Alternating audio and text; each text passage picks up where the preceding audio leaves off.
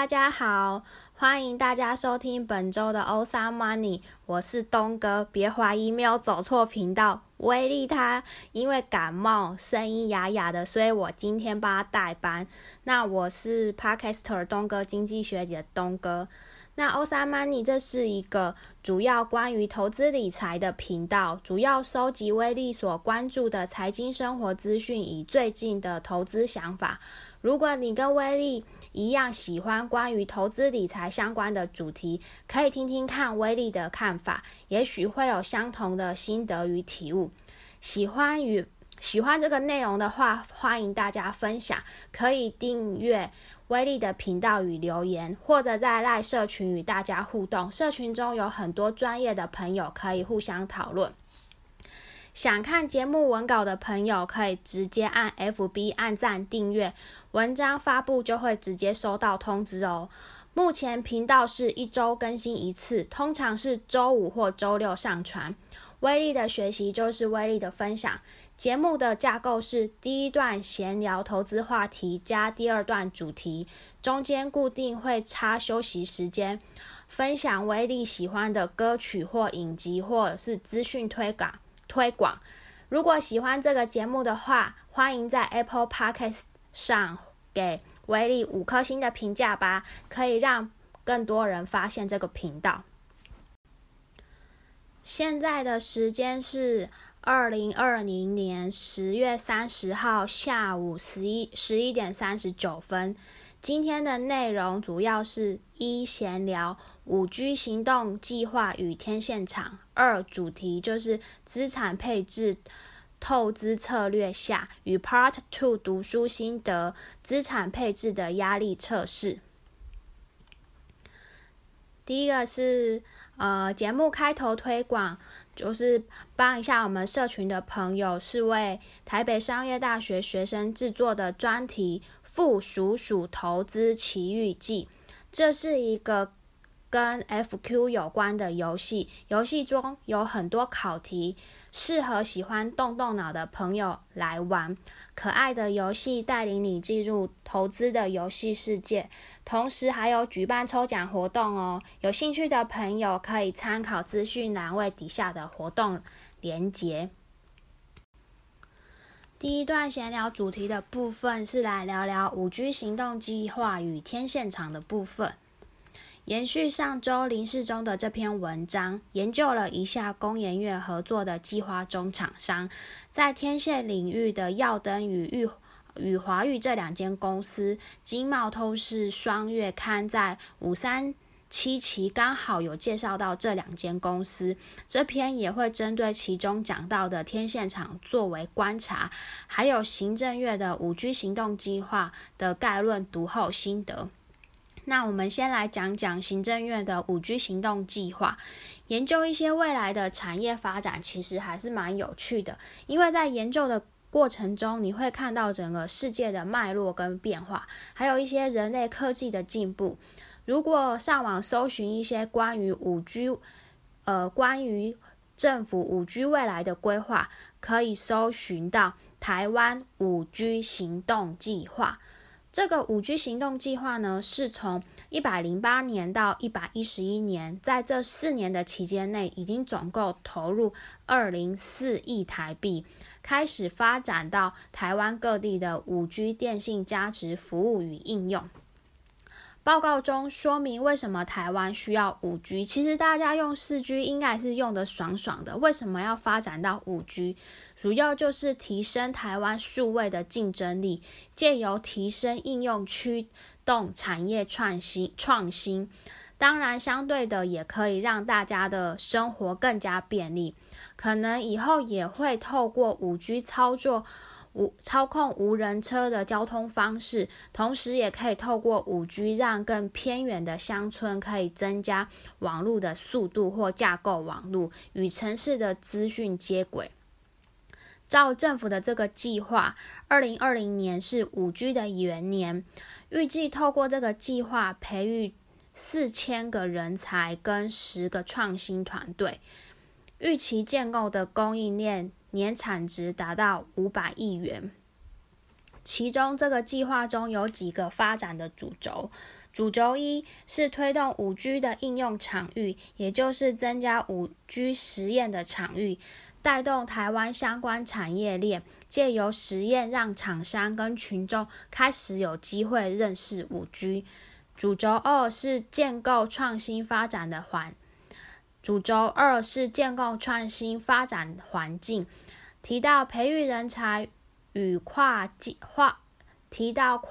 培育人才与跨业合作等方式，让各领域的业者可以进入市场，把饼做大。电信大厂带小厂一起发展有潜力的服务。主轴三是建立五 G 核心技术。主轴三是建立五 G 核心与资安的防护能量。目前是推动台湾厂商打入国际可信赖的供应链。主轴四是规划符合利益的五 G 频谱。关于友善监理环境，要能合理化频率的费费用，松绑相关电信法规。听起来这样是不是很昂贵的频？很昂贵的频谱标金，未来可以减少吗？也许可以加速发展。目前进行第一段的商用频谱试出作业，预计是预计试出三点五赫兹、二十八赫兹与一点八赫兹三个频段，且会在一百零九年完成发照。对于远距的乡镇，也有规划专用的频谱，四点八到四点九赫兹，预设之一百万赫兹频宽的。专网专频方式的独立运作，开放开放各界申请进行场域实验，并且在一百一十年到一百一十年之间择期开放执照申请。主轴五调整法规，创造五 G 创造有利的环境，主要是开放电信业者共用五 G 基础建设的应用，这一点是好的。台湾其实城市的地区就是这么大，而且五 G 应用天线密度集中度比较高，在成本跟空间的考量，的确是应该要共用资源，但这个就需要政府来协助产业的整合。其实从上面的计划内容可以知道，政府对于五 G 的发展会是未来数年的重点。那我们来讲讲。五 G 小型基地台的生态系，这主要是参考工研院技术与资讯月刊三月号的这一篇，携手台厂打造五 G 小基站生态系。这篇文章更有明确对小型基地的描述，小型基地台的大小可能与家里的 WiFi 机大小差不多。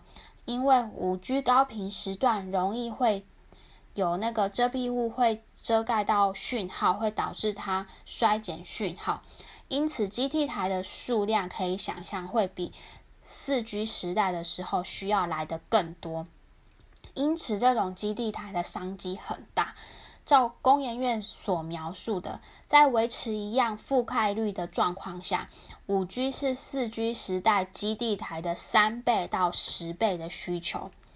在四 G 的时代之前，国际的电信商的电信商通常都都是国际大厂广寡占与制定规格。到了五 G 的时代，开始导入了新的架构，开放式虚拟无线接取网络。白话来讲，就是让电信基地台的界面更加的开放化跟标准化，这样的好处就是可以有更多的业者可以来参与开发类似电脑的 DIY 主机板、电源供应器、电源这些规格标准化后，我们自己就可以买一些零件来组装，也可以变成一台好用电脑的概念，也就是白牌电脑。目前政府就是在推动这种白牌的基地台，因为需求大，所以商机无限。其中这篇文章有提到几个白牌基地台的问题。第一个是因为基地台的生产门槛比较高，品质要求也高，在五 G 生态系还没有大量进入商转的时候，前期都是在烧钱，利润肯定是不多的。加入的厂商要有亏损的准备。第二个，因为五 G 的实际应用使大家要开始转换了五 G 的手机，还没有真的有什么厉害到五 G 强力的应用出现，所以问题点一样，有梦最美，希望无穷。第三个就是维护的问题。可能四 G 跟五 G 并存，基地台维修跟零件生产都会并存，成为厂商都可以做到维持产线的生产。那现在来聊一下耀登跟华域这两间公司，这两间是在五 G 天线的项目工研院公告的合作厂商。希望可以透过上下游合作的方式来推出五 G 的小型基地台，预计在二零二一年可以跟国际完成互通性的测试。五 G 的产业分布很多，有的是做基地台的台中天线，有的是做双工器，也有就是同一支天线发射与接受与接收电路的元件，还有。滤波器消除特定频率的功能，也需要功率放大器接收讯号的伺服器等等，细到连通讯的 IC 有很多内容，其实也都是很有趣。目前研究了一下天线的部分，详情可以参考解析通讯元件，由基频、中频、呃射频零组件与五 G 基地台供应链介绍。那五 G 的供应链可以参考外贸协会迎接五 G 厂供应链抢商机一文。天天线产业这一些大公司大概有嘉邦、启基、万旭、耀登、深达科等，其中深达科比较特别一点，就是新链概念股。Xpace 概念股之一，这以后有机会威力它还会再研究一下。那来聊聊个股的部分，主要是威力个人的经验分享，仅供参考哦，不作为买卖的建议。那先来看一下华域的一些观察。观察公司成立在一九八一年，主要发展的领域是无线传输相关的用品。然后现在切入了天线市场，到跨足笔电啊、手机啊、GPS 跟数位电视等等应用的领域。那它总公司在新竹，先后在上海、苏州、东莞都有成立分公司，但苏州的公司在一百零九年已经卖给大陆的天线公司，这样子。我们看一下。呃，对五 G 比较有利的因素，就是因为五 G 的时代到来已经是指日可待的，因此对于电子通讯连接的装置跟天线产品的需求是日益成长。那他们公司掌握了无线跟有线的技术，所以研发的产品范围会相当的广泛，整体产业是具有高度的成长力。在第三个就是他们对于产品的严格测试跟把关，加上专业的售后服务，像他们公司的产品品质跟生跟生产技术，呃，市场是蛮有肯定的，长期以来都能够跟客户维持稳定的关系。再就是他们接近客户就近供货，他们积极的在台建设了很多增生产线。还有他们向下游客户压缩获利空间，他们对零组件的供应商压低了采购的价格。再来是他们产品种类增加迅速，然后生命周期短，因为无线电的这个产品应用日新月异，开发周期又很短，而且在产品应用行动化的要求上，轻薄短小已经成为各类产品的主要基本要求。再就是，呃，客户要求缩短交期，他们资讯跟通讯大厂为了要减轻那个库存的压力，大多会要求零组件供应商缩短交货的那个交货期，将那个库存的压力转交给供应商。那目前五 G 的基地台天线、四 G 加五 G 的共存天线也已经开始出货了，并且持续开持续开发各类型的 DTT 跟 FDD 呃。并且持续开发各类型的 TDD 与 FDD 一体化至基地台的天线。那目前呢，出货的车侧雷达加上多年累积的天线跟频射技术，持续开发各种毫米波雷达的产品。WiFi 六路由器、工业物联网、IoT 以及水电天然气表等等各类的天线订单都是目前稳定成长的。那这个图表呢，就是看就是取自财报狗的过去五年的 EPS 来看，亏损的季度还是蛮多的。如果观察二零零九年到二零二零年期间，赚钱的年度只有四年，其他的时间都是亏钱。那衰退的搭配它的公开说明书，主要是它毛利低的元素。衰退的原因主要是调整部分较低的毛利产品外，还有加上那个中美贸易大战问题衍生衍生，直接冲击营收。耕耘的五军通讯无线装置产品已经陆续。目前接到客户的订单，一百零九年起足以站稳脚步，来降低大环境变动的冲击。那目前它的 ROE 看起来表现不是很好。那简单的看法呢，就是说华域这间公司的财务评分并不是很好，过去的获利状况不佳。主要可能因素是跟生产产品的毛利有较低的关系，但是公司的未来前景因为跟五 G 产业相关，若五 G 的实际应用逐步上路，有可能会好转。但就目前股价和过去股价来看，算是三年平均价左右。当然，如果未来真的有机会打上五 G 出货，目前的股价还算是低档。主要的销售地区还是以亚洲为主，应该是亚洲中国加台湾为主。目前最大的 WiFi 天线制造厂。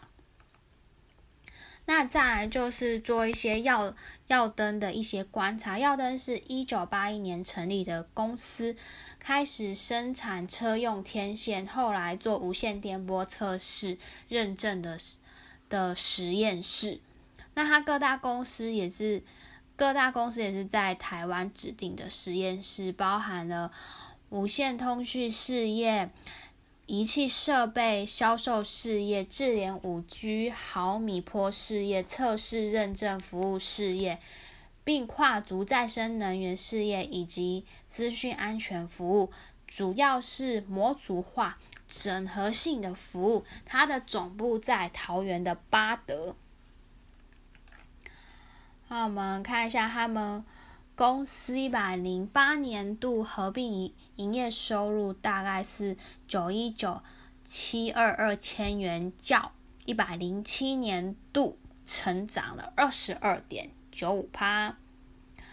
那他们射频天线是他们公司的技术根源，也是营收主要的获利来源。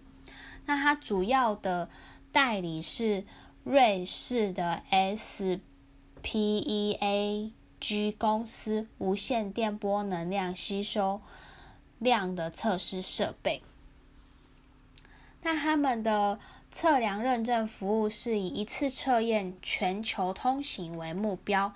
那发展方向就是以通讯技术为发展主轴，持续建构高频通讯之关键技术，以基础建设、工业应用、车载。卫星及医疗领域为主要的产品开发方向。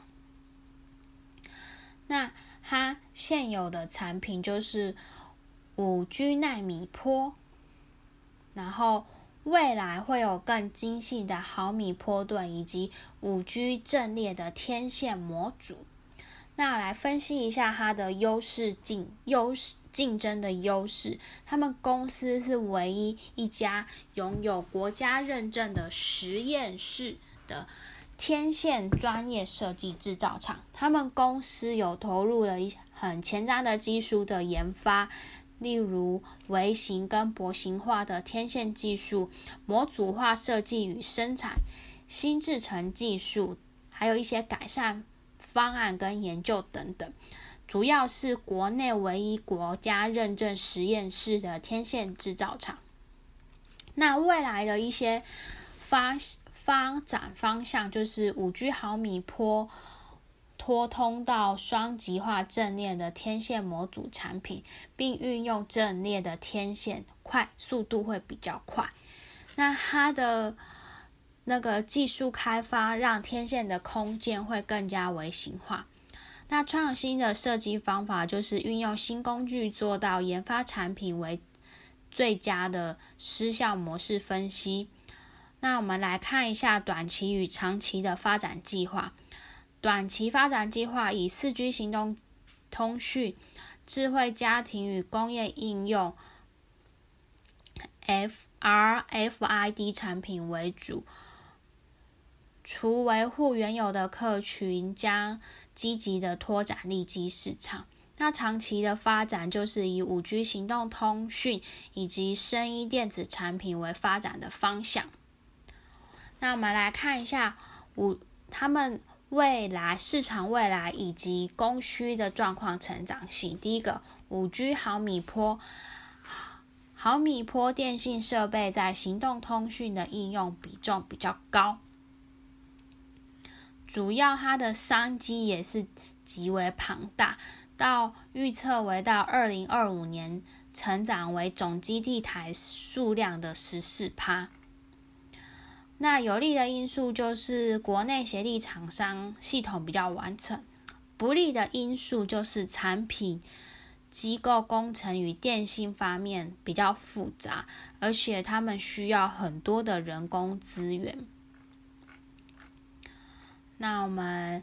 来简单评语一下耀登这间公司，基本体质呢还算稳定，至少近年来都发得出股息，没有亏钱。可能跟公司主要营收来源来自于实验认证与代理销售实验设备为主。这个就占了六十趴的收入，剩下才是天线开发。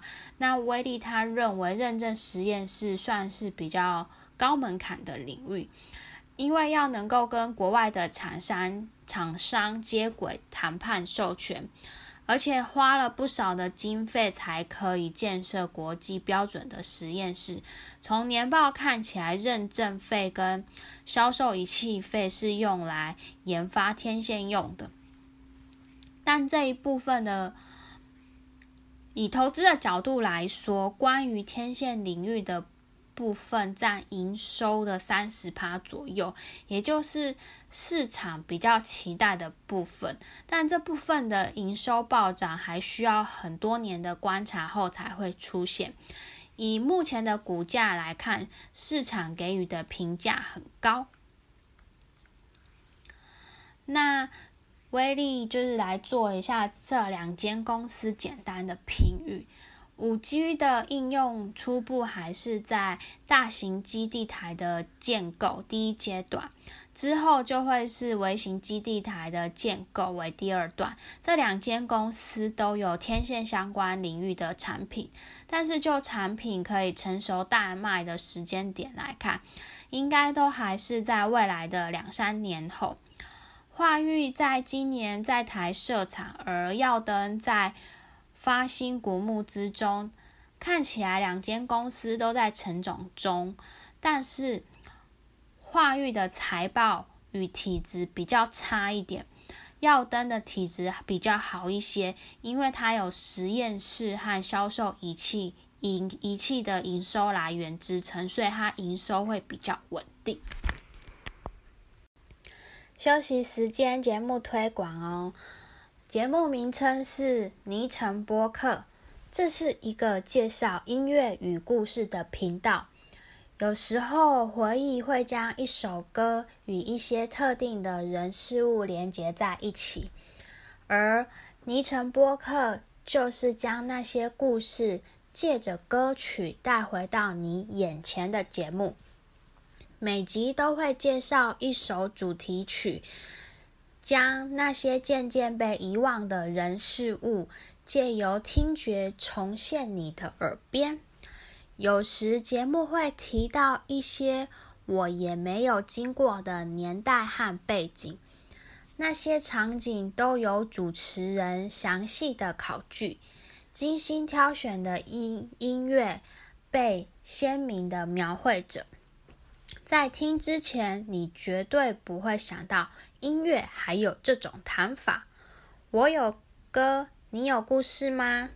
欢迎回到第二段。第二段主题的部分是资产配置透支策略下 Part Two 读书心得。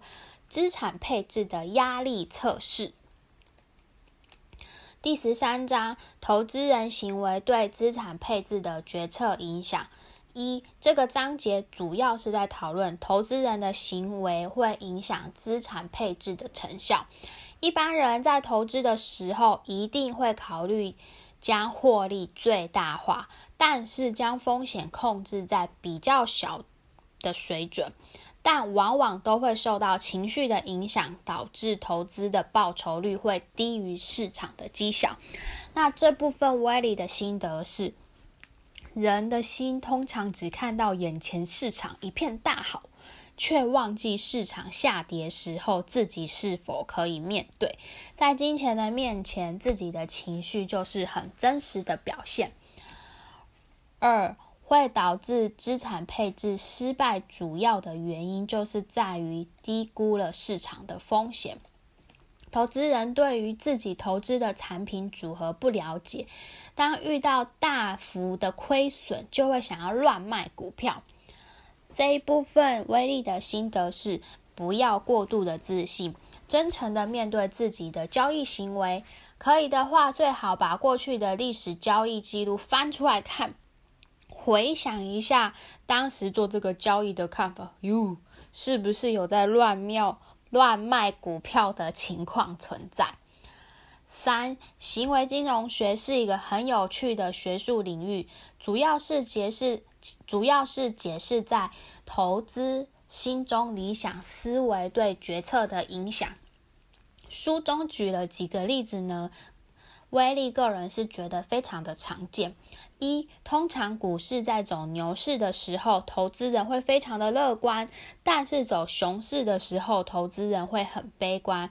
例如，今年三月的时候，投有一个口号叫做“我 OK，你先买”的口号。第二个，通常投资人喜欢最近业绩最近绩效好的产品。例如买绩效较好的共同基金。三、投资人对于投资行为的好跟不好判定标准由成本价与市价比较，比较不会去关注投资标的的基本面讯息。四、过度自信的投资人大多情况下会高估自己的知识水平与讯息程度，过度频繁的做交易，受益。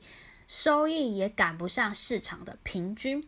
第五个，投资人总是不承认自己的判断过程中出现的错误，因此会支付高额的佣金给股票经纪人或者理财，出包了就是怪别人。心得解读投资人的心理，这是一门科学，也是很有趣的地方。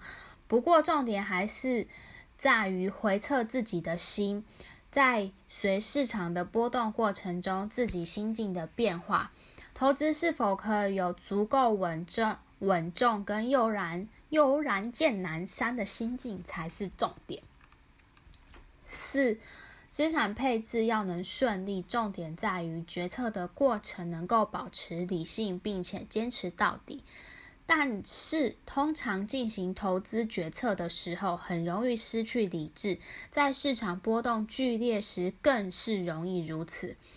这部分威力的心得是，能够理性的判断投资行为，告知自己当下到底是因为什么情绪才做交易，还是因为经过深思熟虑之后的策略才做交易？情绪的交易不可以为自己带来好处，反而是带来较高的风险。所以，投资之前必须要先问自己：你是在做交易呢，还是被情绪做交易？第五个有趣的信息在于，在美国的研究发现，通常教育程度跟收入最高的人，通常在四零一 k 退休金投资账户里的。绩效表现是最差的，因为收入高的投资人往往过度自信跟频繁交易，这样就会导致投资报酬率不好了。这一部分威力的心得是，通常社会水平较好的投资人，可能很容易过度于自信，投资能够稳扎稳打，增加投资的决策和稳定度。想好策略才下手，减少交易的次数，也许才是提高报酬与垂维持组合风险较低的好方法。六，寻找自己的风险承受能力。投资人可以根据自己的资产状况和负债情况定好资产配置的组合，接着就可以做下做一下风险承受的。能力测试这一部分，威力的心得是：资产配置的回测是一个很好的方式。例如，你手上有数个标的，可以将过去的历史股价、股息等资讯做回测看看。虽然我们没有办法去预测未来，但是在个股产业前景没有改变的情况下，个股的历史轨迹。股性仍旧会持续前进，借由回测来帮助自己思考投资组合的配置。若是投资 ETF 也是相同的概念，股票大跌并不会因为你是买 ETF，跌幅的程度就会小很多。当大跌时，心里的压力就会像台风般侵袭而来。七。一个好的资产配置方案应该的特征，即使在市场熊市中，投资者也不会因为市场的价格起伏改变自己的投资策略。如果资产配置的风险高过了投资人的承受能力，这样很容易改变配置或者是乱卖。改变配置意味着就是增加风险的系数，尤其是因为亏钱就想凹单，这样可能承受风险也没得到了收益。意气用事的投资者在应该做平衡的时候，却因为想要等市场走势更明确才做决定，这样有可能会增加风险。这一部分威力的心得是。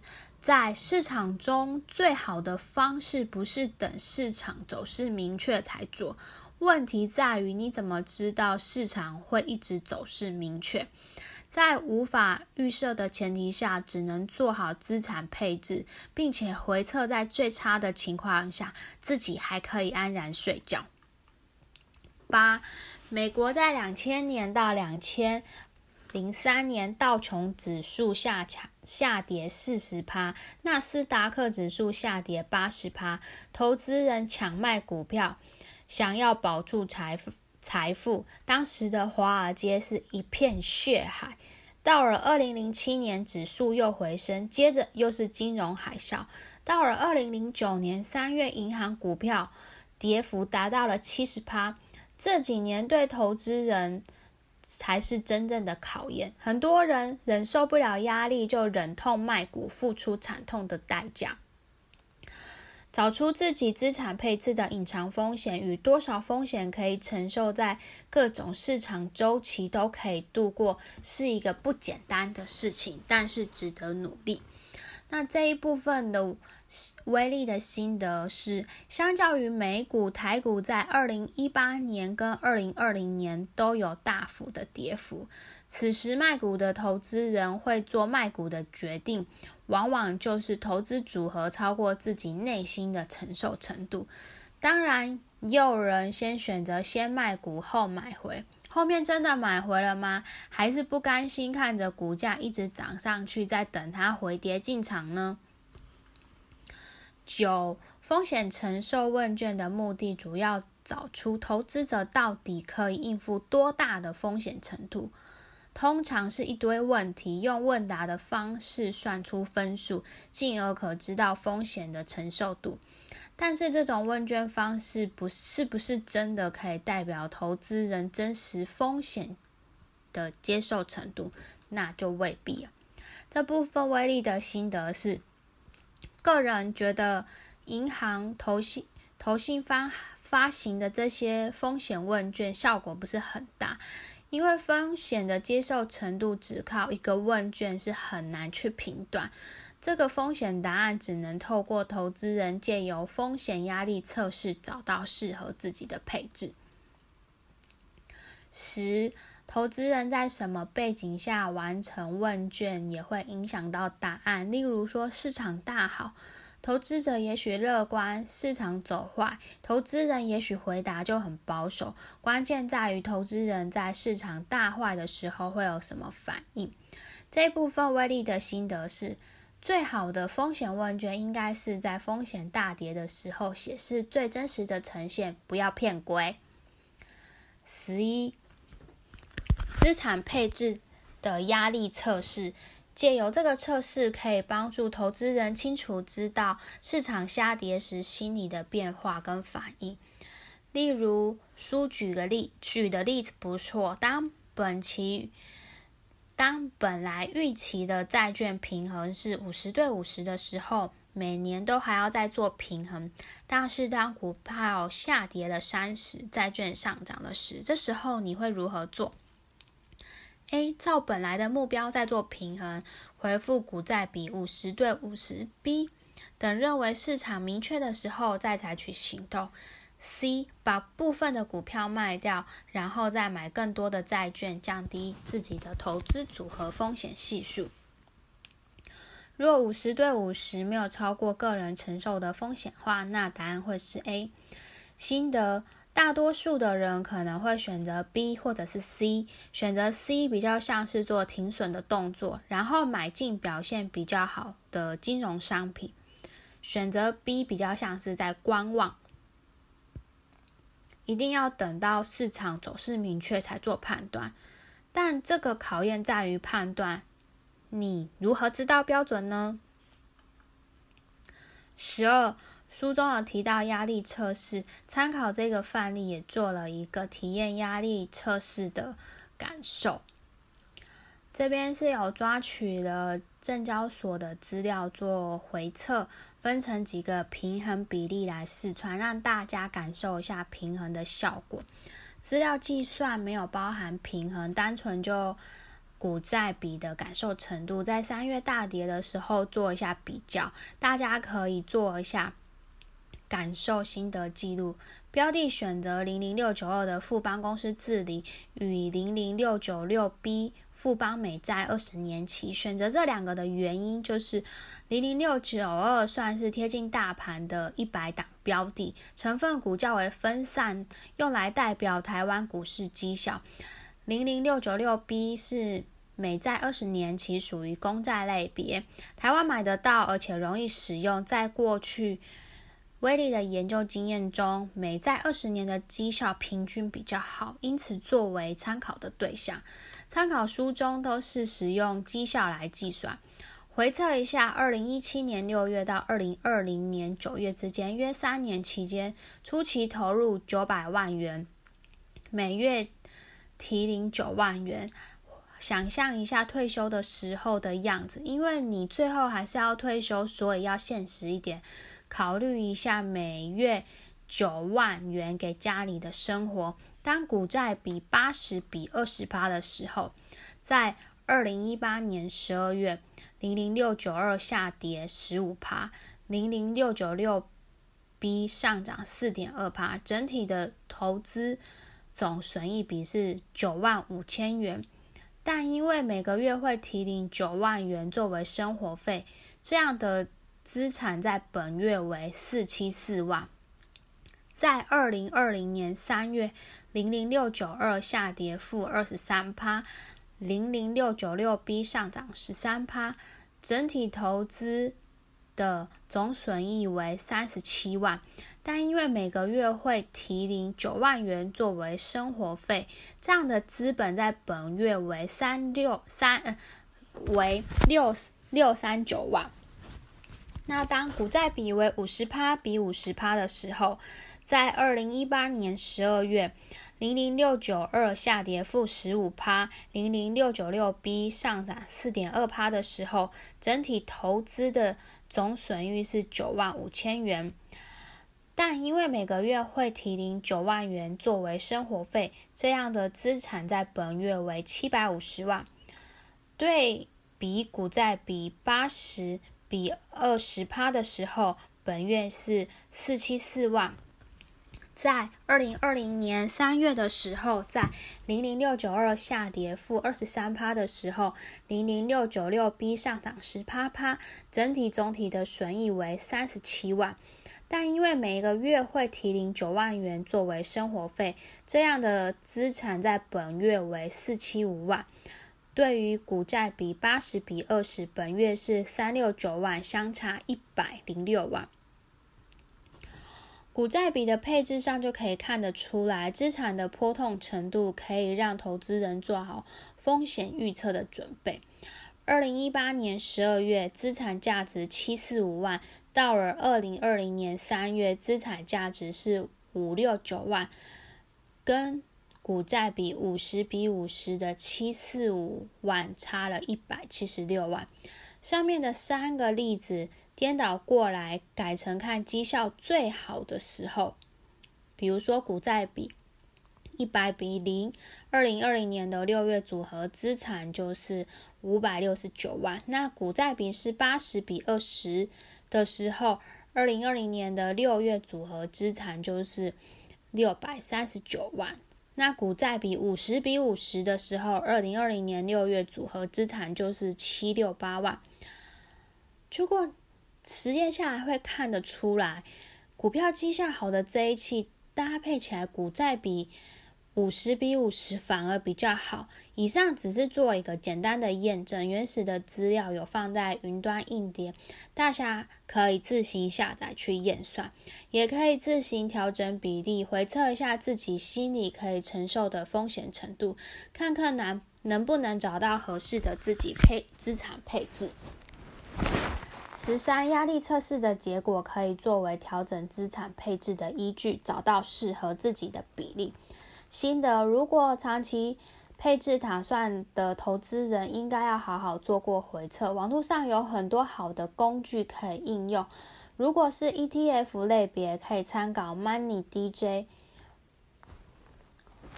若是美股，可以参考这个，不知道是什么。若是台股，可以参考五线谱，或是很单纯的公开资讯网抓取历史股价做回测。更简单的方法就是直接看 K 线图，看大跌的时候自己心情程度如何。我自己的方式是抓取历史的股价，用 Excel 试算。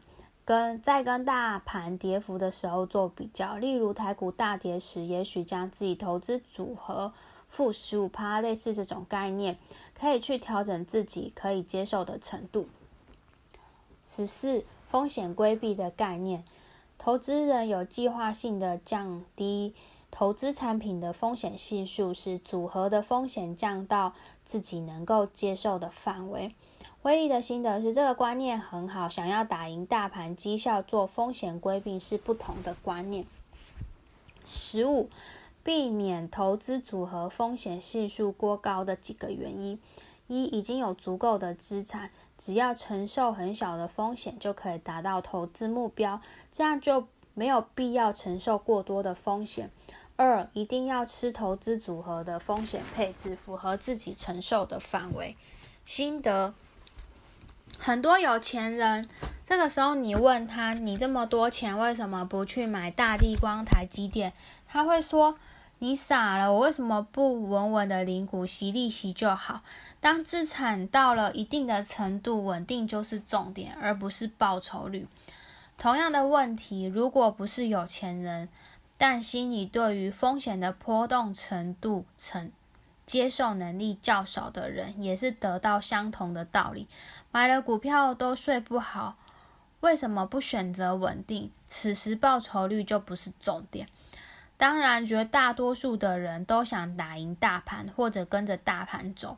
若可以接受这样风险程度的人，这样配置就没有问题。但是不要骗自己。